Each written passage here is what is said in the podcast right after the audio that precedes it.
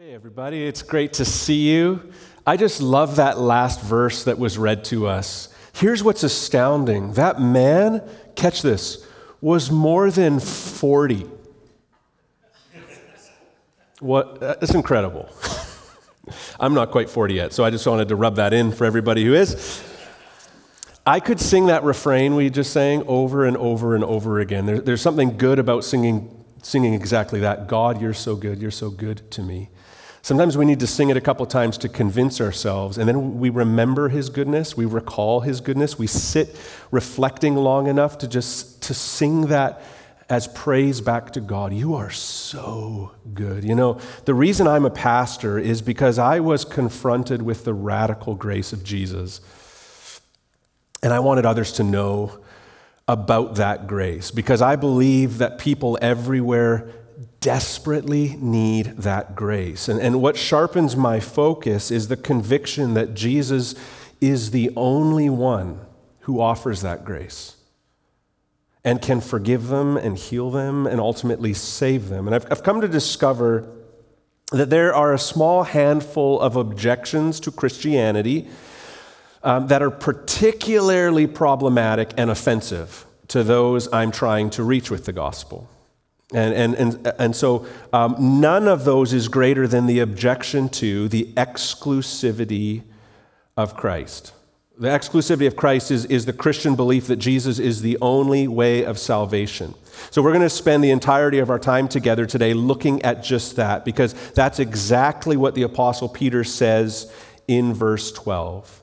Do you recognize that tension, by the way, in, in your own life, in those you've interacted with who, who don't know Jesus, who are uninterested in the gospel? This claim of Christianity that Jesus is the only way of salvation. Have you ever run into that, rubbed up against that? It's a challenging belief. But look at what Peter says in Acts 4, verse 12.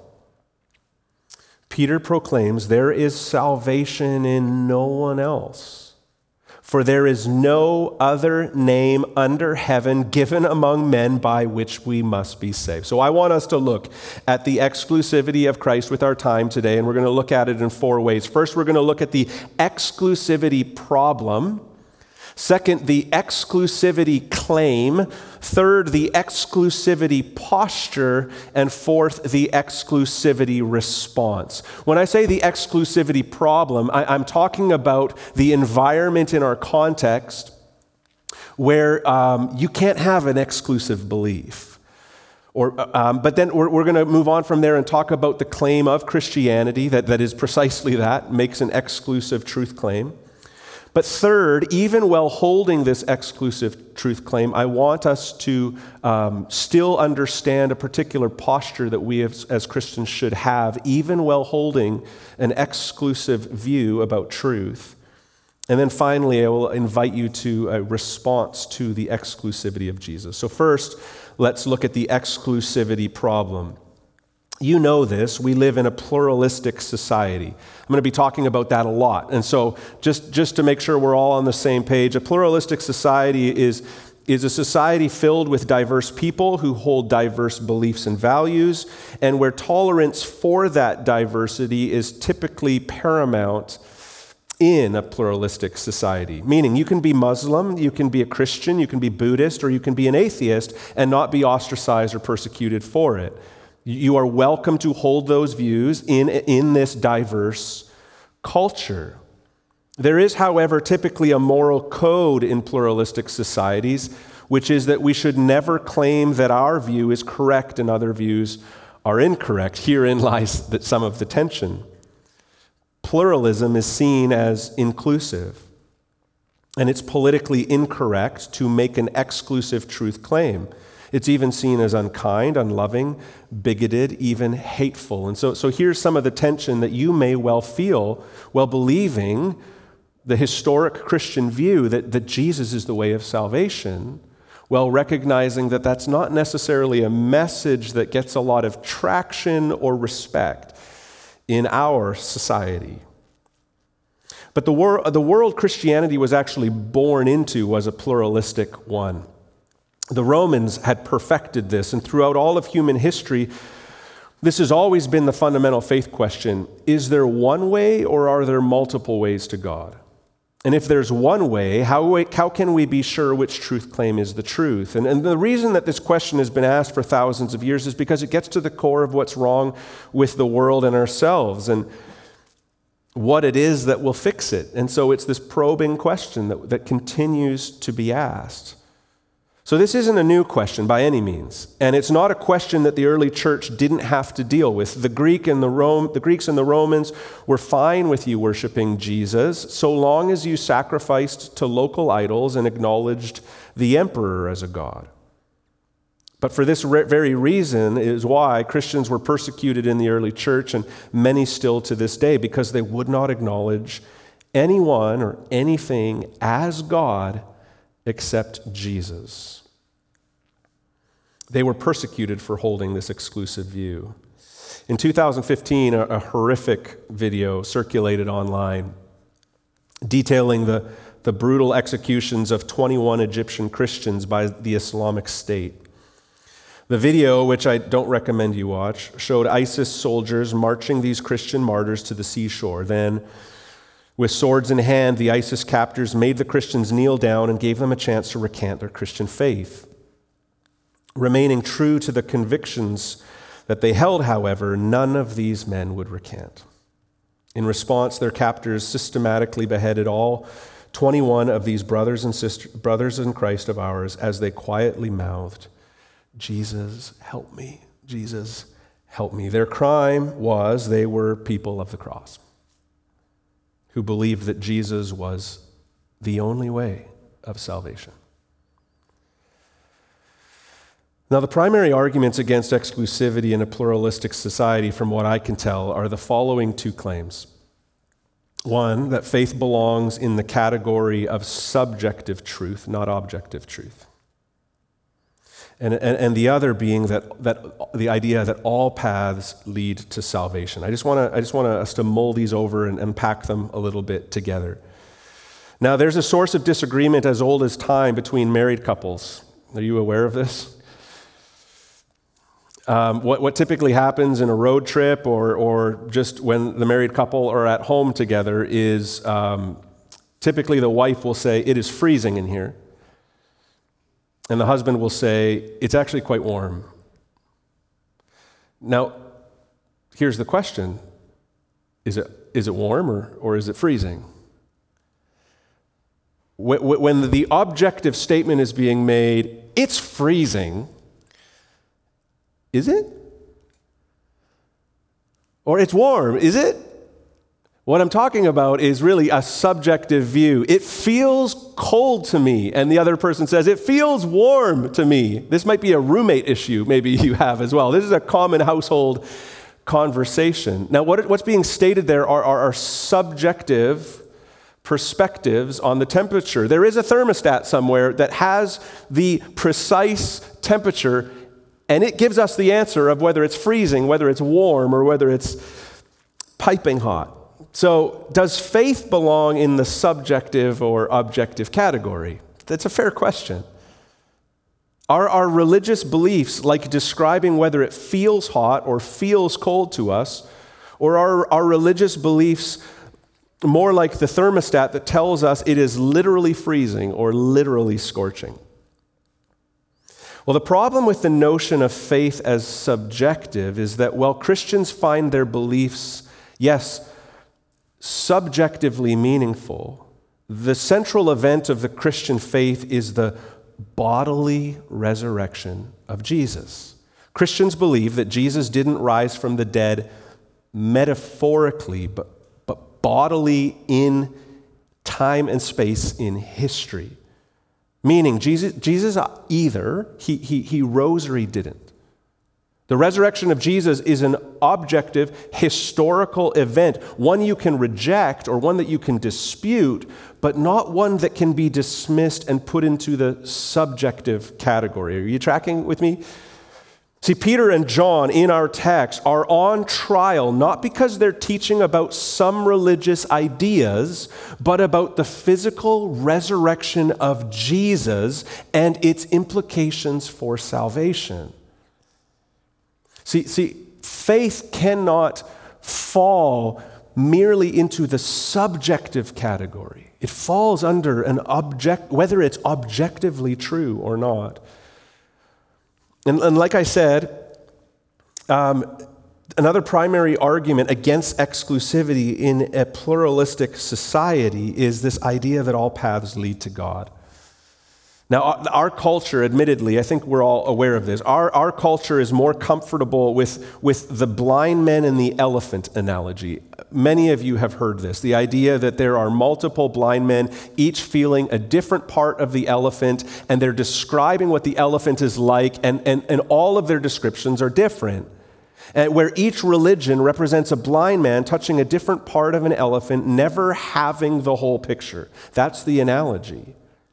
And what, what, what, happens in this analogy is it positions those who take the pluralist position as having the full view of the elephant. In other words, what the pluralist is able to say in telling that story is they're not blind, and they have the vantage point that seeing the Muslim and the Christian, the Jewish, believer and the, the Buddhist all blindfolded, touching tail, trunk, leg, right, and those sorts of things. But the pluralist is able to look and see all that happening and say, oh, look, you all are getting a piece of it, but not the full picture. Meaning, all paths, all, all of these descriptors are, are, are all partially true. And, and they all can coexist together. Now, ironically, of course, this position leads to its own truth claim. In fact, the pluralism perspective finds itself steeped in the same intolerance and exclusivity that it despises and rejects, which is this we know the truth. And it is found in a little bit of every religion. That part and that part, that piece and that piece. You're a little bit right and you're a little bit right. But that itself is a truth claim. And the invitation that the pluralist, pluralist is giving is embrace that truth claim, live that one. Now, the challenge is, for, for, for logic's sake, there's something called the law of non contradiction. And here's how it works. I know this is very heady. We're going to get cruising here in, in a minute. Here's how it works the law of non contradiction. Uh, if premise one states that a piece of fruit is an apple, and premise two states that the same piece of fruit is an orange, you cannot say both premises are true. Are we following? Are we tracking? Right? It is one or the other, it cannot be both. So, so, so, taking that into account for religion, certain strands of Buddhism believe that there is no God, whereas Muslims believe there is only one God and Muhammad is his prophet. Look, both can be wrong, but the law of contradictions would tell us both cannot be right. Jewish people believe that Jesus is not the Messiah and Savior promised in the Old Testament. Well, Christians believe that he is. The law of non contradiction tells us that both cannot be true. Christians, Muslims, and Jews believe in one creator God. Pantheists believe in many gods. Atheists believe in no God. If the atheist is right about reality, every belief system in God or gods is wrong. And by the way, in this regard, atheists themselves then hold exclusive religious beliefs. There is no God. But the law of non contradiction would say they cannot all be true. It cannot be no gods, one God, or many gods. Moving on, not all religions talk about an afterlife. Mainly, only the, the monotheistic ones do. The pantheistic ones are reincarnation. And so the law of non contradiction tells us that both cannot be true. So here's some concluding statements just to tie this all up before we move on. One, the statement that all religions are true or all paths lead to God is a, is a logical impossibility. Two, the vast majority of the world's population would consider themselves part of a religion that holds to exclusive beliefs about reality which is a challenge to the pluralists because they come along and claim that all religions are true or are ultimately the same, and it sounds like a ki- it sounds kind and accommodating on the surface, but in reality it's deeply offensive and arrogant in the eyes of most of the world. To say to Muslims that they ultimately believe the same thing as Buddhists is to insinuate that what they believe is trivial and it implies that the actual content of their beliefs is unimportant and interchangeable. So, what it's doing is it's actually imposing a pluralistic view of religion that's held by a small elite minority of people in recent history on all these ancient and diverse religious traditions. Rebecca McLaughlin wrote a great book called Confronting Christianity. And to this, in this regard, she says this to claim that Hinduism and Christianity are ultimately compatible is to do violence to both. So, so, this notion that all paths lead to God is a very problematic one. So, let's move on to the exclusivity claim of Christianity that says this isn't merely a subjective faith view, it's, it's making an assertion about an objective reality that is true for all. In the first century, the message of Jesus spread in a multicultural, spiritually pluralistic environment. And in the midst of these diverse cultures, the New Testament unapologetically presents Jesus as the only way to God. Jesus, right? The, the one who told the paralyzed to get up and walk, who told the blind to see, the mute to speak, who made the leper clean, who calmed the stormy seas, who raised the dead to life, showed through his miracles and declared in his own words what he says in John 14, 6. I am the way and the truth and the life, and no one comes to the Father except through me. Now, we as followers of Jesus don't get to land somewhere else on this. We take Jesus at his word, have experienced his saving grace in our own lives, and are called and commissioned to share it with the world, no matter the consequences. Now, in our text, the apostles aren't in trouble because they've, they, they have some privately held beliefs that Jesus rose from the dead. They're in trouble they're, they're, they're captured, they're arrested because they've convinced roughly 10,000 others to believe as well to this point. And that there's no other name under heaven by which they may be saved. In Acts 4, our text, in light of healing a man who had been paralyzed since birth, Peter proclaims that there's no other name under heaven given to humankind by which we must be saved. This statement this statement we're looking at today confronts our cultural preferences. It's absolute and it's unaccommodating, it's narrow and it's exclusive. What are we to do with that? Listen, I, I would actually argue, though, you might chuckle at this, but I would argue that the claims of Christianity are the most inclusive kind of exclusivity there is. I would argue that Christianity is the most inclusive exclusivity that there is. Now, remember, the pluralism perspective finds itself steeped in the same intolerance and exclusivity that it despises and rejects. It, it posits claims that all are true and things like that. So, l- let me try and flesh this out for you in a really practical way. Are you still tracking with me? No, okay. All right, I've been asked this question a lot. It's a very serious question. How can you believe in a God who sends people to hell? Now, I'd like to use that as a case study for us. I'm going to try and show you how Christianity is the most inclusive exclusivity that there is. Starts with a conversation like this How can you believe in a God who sends people to hell? I usually respond to that question with another question Do you think anybody goes to hell? Now, sometimes they'll say, I don't think hell exists. Only a, a terrible God would, would create a place like hell. But many people will say, well, yeah, like the majority of people believe there's a God and believe there's a heaven and believe there's a hell. The majority of people really do. And so the question becomes okay, do you believe anybody goes to hell. And, and, and with the conversation, they might say, well, if there was a hell, well, yeah. Or, or yeah, I think there's a hell. And who's there? Well, Hitler's probably there. Charles Manson's probably there. And so now we're starting to have a conversation. What? That, okay, if there's a hell, certain people are there, certain types of people are there. Okay. So it's, it's not like you wouldn't understand God sending anyone to hell. It's, it's more a conversation about who goes to hell then, right? So then the next question is so, what are the criteria for those who go to heaven and for those who go to hell? What's the criteria for that?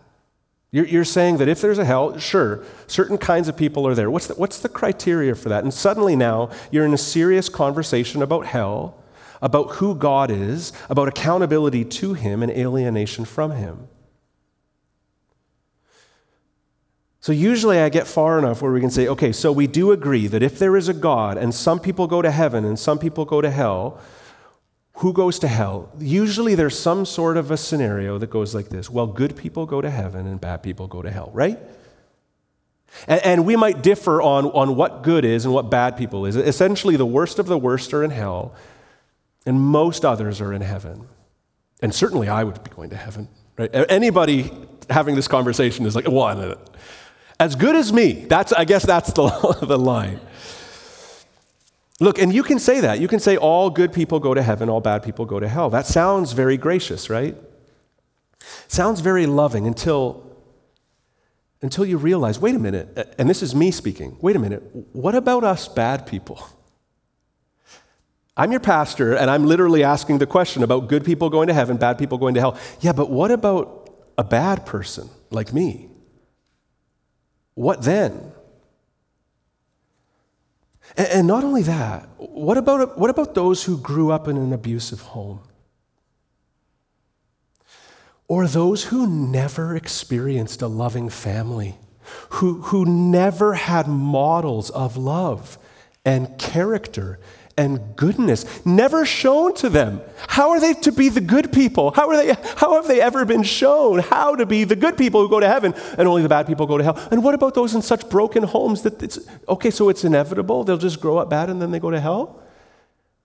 Can I just tell you about the most inclusive exclusivity on the planet? See, see, at this point, when I'm talking to someone who's saying, if there's a hell, okay, fine, good people go there, bad people don't, I look at them and say, you're being too exclusive. You say good people get in and bad people are left out. I'm a Christian and I believe that anybody, anybody who asks for the mercy of Jesus Christ, the abusive person and the abused person, the prostitute and the pimp, the murderer and the criminal who hung on a cross beside Jesus. I would say that the people who are humble enough to ask for a Savior are in. They're all in. And only those too proud are out. Such as the council that put Peter and John before them. Look, everybody's exclusive in some way. And I actually feel like my exclusivity, the exclusivity of Christianity, is a more inclusive exclusivity than yours. That being said, I don't want there to be a sniff of arrogance in, any of that. I want us to look at the exclusivity posture. It's the three C's character, competency, and chemistry. No, wait, those are the wrong three C's. Here they are conviction, courage, and compassion. As followers of Jesus, we believe that Jesus is the only way. And we should believe that with conviction. It's not going to be on the screen, I don't think, but let me just pick up our text in verse 13. It says, Now when they saw the boldness of Peter and John and perceived that they were uneducated common men, they were astonished. And they recognized that they had been with Jesus. But seeing the man who was healed standing beside them, they had nothing to say in opposition. But when they had commanded them to leave the council, they conferred with one another, saying, What shall we do with these men? For that a notable sign has been before, performed through them is evident to all the inhabitants of Jerusalem, and we cannot deny it. But in order that it may spread no further among the people, let us warn them to speak no more to anyone in, his, in this name. So they called them and charged them not to speak or teach at all in the name of Jesus.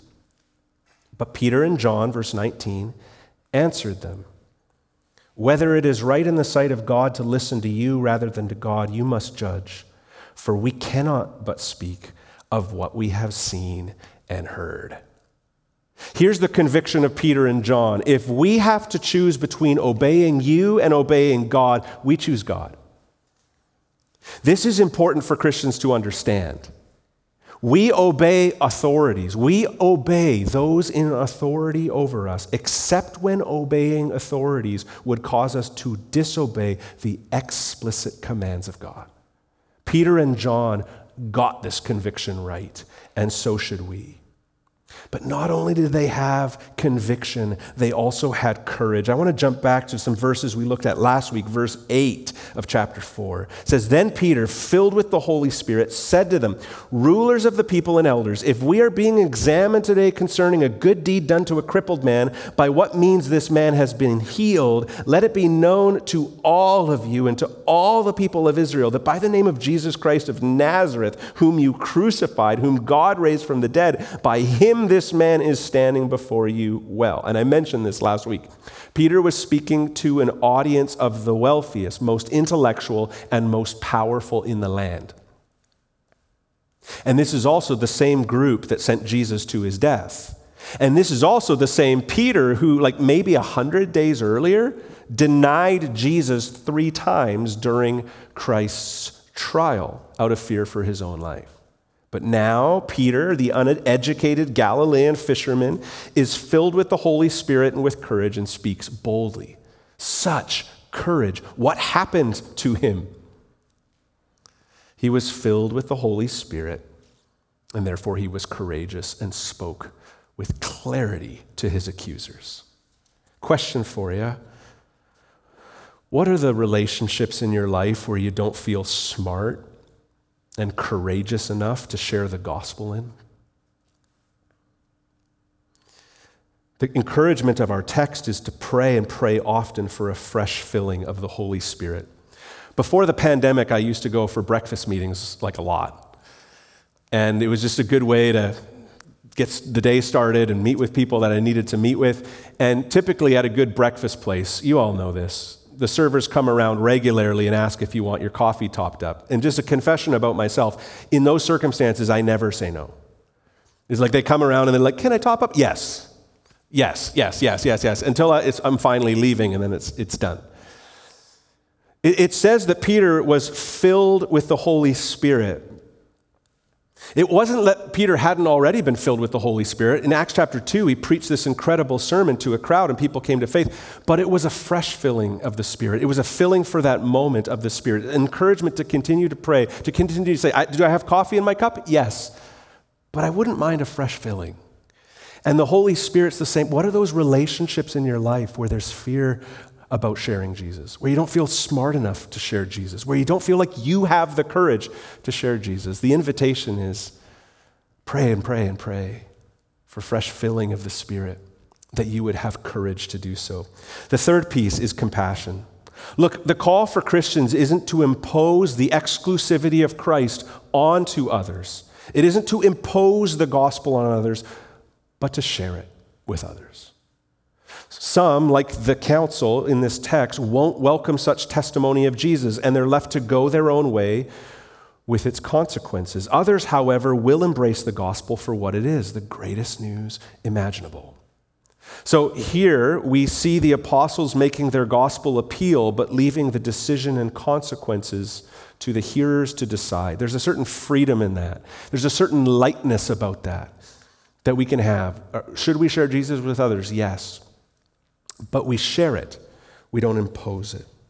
Now, even though we live in a pluralistic society, there, there, are, there are certain moral codes, and if you break them, you get canceled, right? This whole idea of cancel culture. Now, Christian, you shouldn't have anything to do with cancel culture. It's a contradiction to the gospel. You may find yourself canceled, but you should not cancel. Jesus died for those who rejected him. And part of what it means to live as Christians in our context is to resist the cultural tendency to dismiss those we disagree with. Oh, we don't see eye to eye on this. We can't even be friends.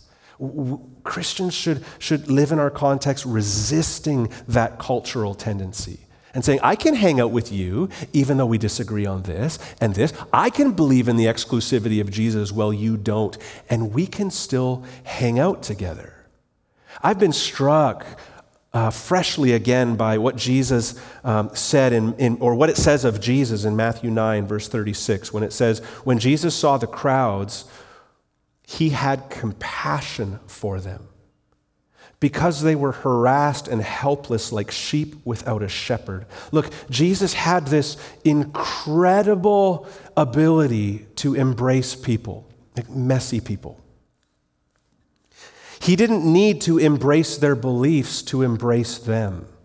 But profoundly, what would happen is that he would embrace them in ways that they had never experienced before, and it led them to embrace him and his message. Think about Zacchaeus and think about the Samaritan woman at the well. And one of the things that, that I lament about in our time is that I find that a lot of Christians want to be right more than they want to be righteous. They want to be right more than they want to be light.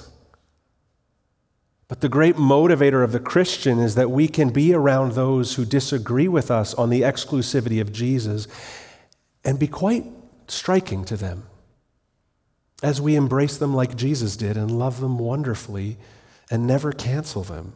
See, the great motivator of Christian compassion is love. I, I was unlovely and unlovable, and Jesus pursued me with his love. I didn't have what it took to save myself, so Jesus gave everything of himself to save me. Look, that's what fuels our compassion for others. We know our own failings, and Jesus looked upon us with compassion. What that does is it frees us to be compassionate toward others. Look, we believe in the exclusivity of Jesus Christ. We believe there is salvation in no one else, and that there's no other name under heaven given among men by which we must be saved. And we should share that truth with conviction, courage, and compassion.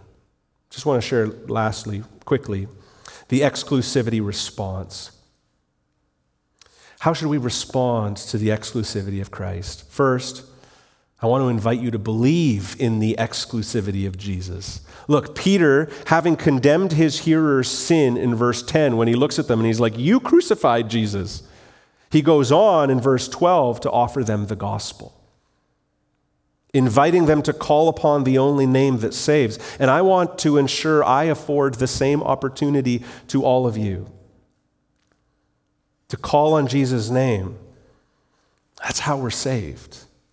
Have you called upon the name of Jesus for rescue? Have you invited him to be your Savior, literally your rescuer? Have you invited him to be the Lord of your life, your, your, your master, the one who, who rules you? Have you trusted in him for the promises that he offers of forgiveness of sin, healing of your brokenness, and everlasting life? Have you called upon the name of Jesus? Listen, you can do that right now and I would love to hear about that. I, I, would love for you to let me know if you have surrendered your life to Jesus, whether in the room here tonight or if you're watching at home. I want to celebrate that with you and encourage you and pray for you. And I would love to hear about that. For everyone else, those who have given their lives to Jesus, here's my final encouragement I invite you to live like you believe in the exclusivity of Jesus. I just invited those who may have never turned their life to Jesus to believe in the exclusivity of Jesus. Christian, I want to invite you to actually live like you believe in the exclusivity of Jesus. Because many of us live like Jesus isn't the only way. Back in the 1960s in Queens, New York, a young woman named, by the name of Kitty Genovese was stabbed outside her apartment building where many witnesses could hear her cries for help, but no one, no one ran to hear, ran to her rescue or called the police until it was too late. Asked why they didn't help, they all answered, I thought someone else would. Here's the thing if you think that there are others that can help, you probably won't. Universalism is the belief that everyone will make it in the end and that there's no ultimate danger of hell for people. Pluralism is the belief that many different religions belief systems, or worldviews will lead to God. But here's the thing universalism and pluralism kill mission. If you hold those viewpoints, you will not help the helpless. I mean, why would you? They'll be all right. But what are we to make of Jesus' own words as Jesus' followers? And what are we to make of the ministry of the early apostles? All of them, except for John, were brutally martyred. And they tried boiling John, the only one who wasn't actually killed. They tried boiling him to death, but he lived. And so then they banished him to a prison island. If they believed there was no hell, or that everyone would ultimately make it in the end, they wouldn't go out on mission. They'd just go home. One of the great tragedies of the Christian church in our place and time is that most of us live like functional pluralists and universalists. This sermon today is an urgent plea for us to wake from our slumber. What are we doing? Verse 19 Peter and John answered them, Whether it is right in the sight of God to listen to you rather than to God, you must judge, for we cannot but speak of what we have seen and heard. Look, I think we need to spend less time asking the question of what will happen to those who never hear the gospel and more time fulfilling the great commission Jesus gave to us to go to the nations. Look, not that it isn't a fair question or that there aren't deep questions like that that actually don't have really good responses. I'm trying to give time to a, a, big question with our time today. But what I often observe is a lot of, well, what about this or what about that that freezes us and kills mission. Listen, rather than, than listening to the spirit of our age, Let's take Jesus at his word. He is the way and the truth and the life, and no one comes to the Father but by him. Jesus went on to say, Therefore, go and make disciples of all nations. I want to invite us to do that. I want to invite us to do that with conviction and with courage and with compassion. Let me pray for us. Jesus,